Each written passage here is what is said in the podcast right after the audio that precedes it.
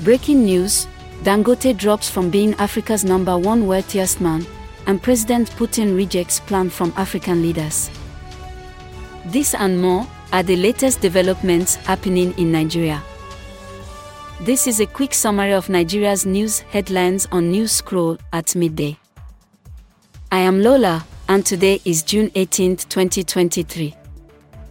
Here are top news headlines, filtered from multiple sources the federal government may have decided to dissolve the boards of federal agencies and parastatals. Report by This Day News. Number 2. Nigeria's wealthiest man, Aliko Dangote, has lost the number one spot as Africa's richest man on the Forbes list. Report by Legit NG.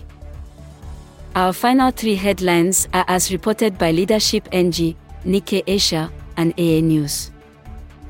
Number 3.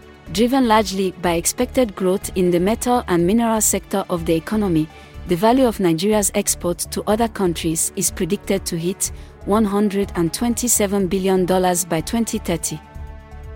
4. President Putin rejects the peace plan proposed by African leaders.